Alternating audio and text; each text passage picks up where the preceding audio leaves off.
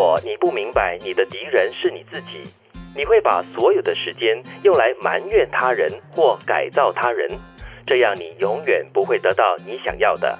我们的痛苦来源自我们的习气，我们的习气来自我执。我们有我执，那是因为我们的无名。只有找到无名。才能够清楚明白我值的价值。哇，好馋哦！这段话哦，我要看了很久哦，再细想一想，我值跟无名到底他们之间的关系是如何？不过我觉得我达到第一句话讲的，就是明白自己的敌人其实是自己。是，就在生活当中呢，你会碰到很多的挑战。嗯，我最近才在我的那个 Facebook 上面讲，就是我就说，在生活当中呢，一定有人是你的阴天，但是这个阴天呢，到底？为什么会存在？其实最后，我每次面对任何的人跟事，我再仔细的想一想哦，最后是我自己嘞啊！我就觉得。对，因为我太执着一些东西了，我没有从那个角度去看这个东西哦，所以问题在我哦，换个角度可能就不一样了。然后我就觉得，哎，我那天就很轻松了哦。所以阴天是你自己，太阳也是你自己，对对吧？看自己怎么样去对待自己，所以不要等别人来帮你撑伞呐，自己带。太阳永远在那里，只是被乌云遮住而已。是，就自己扇风嘛，把那个乌云给吹开嘛，那就太阳重现。其实第二句说的就是我们的痛苦源自于我们的习气，习气就是我们。常常惯带有的一种习惯，习惯对，不管是任何一种习惯，或者是一种思呃思维方式，思维方式，嗯。然后对于这个思维方式呢，如果你很执着于一种转不来的一些念想的话呢，你就会让自己陷于痛苦之中。嗯哼，所以我这前两个我还可以解释他们的关系，只是无名我还真的无法理解哈。因为正如你刚才所说嘛，我们之所以会有这样的习气，因为我们心中有这样的一个我念的很很强的我。念的存在，认为是我就是这样，我的做法是这样，我的说法，我的习惯，我应该要做的方式就是这样子，以形成所谓的习气。对，那么我们有我执，因为我们的无名，这个无名或许可以请听众朋友来。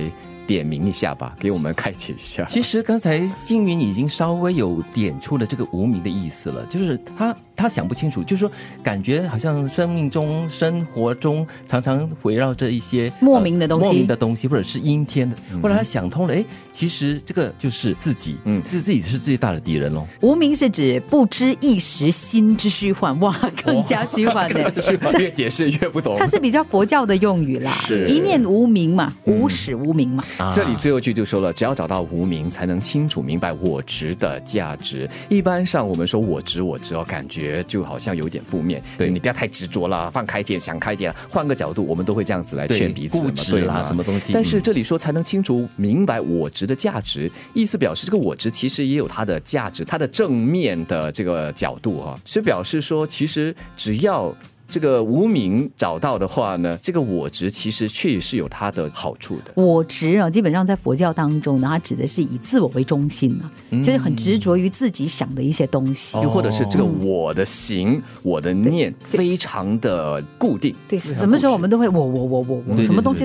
因为我不快乐，因为他这样我他这样使到我这样，他他那样影响到我，所以你因为你自己为重心受到了影响，你就很容易出现那个。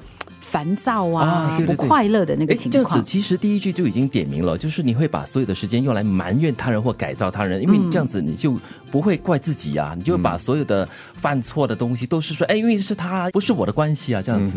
但是如果我们可以找到这无名的话，这我执似乎还是有它一定的价值、一定的好处所在，是吗？你固执或者是你执着一些好的东西，或者是值得追求的东西，就有点像说，好像无名指的是很多我们不明白、不知道的东西。理解不了的东西，你你找到了那个所谓的缘由之后，就好像我找到了我的敌人是我自己，所以我在就我面对外面的一些因素的时候呢，我就能够理解为什么我这么执着一些一些东西，我就比较放得开。嗯，好，我们讲了那么多，是不是稍微比较明白无名或者是我执了呢？来，大家一起，嗯，如果你不明白你的敌人是你自己。你会把所有的时间用来埋怨他人或改造他人，这样你永远不会得到你想要的。我们的痛苦来源自我们的习气，我们的习气来自我执。我们有我执，那是因为我们的无名。只有找到无名，才能够清楚明白我执的价值。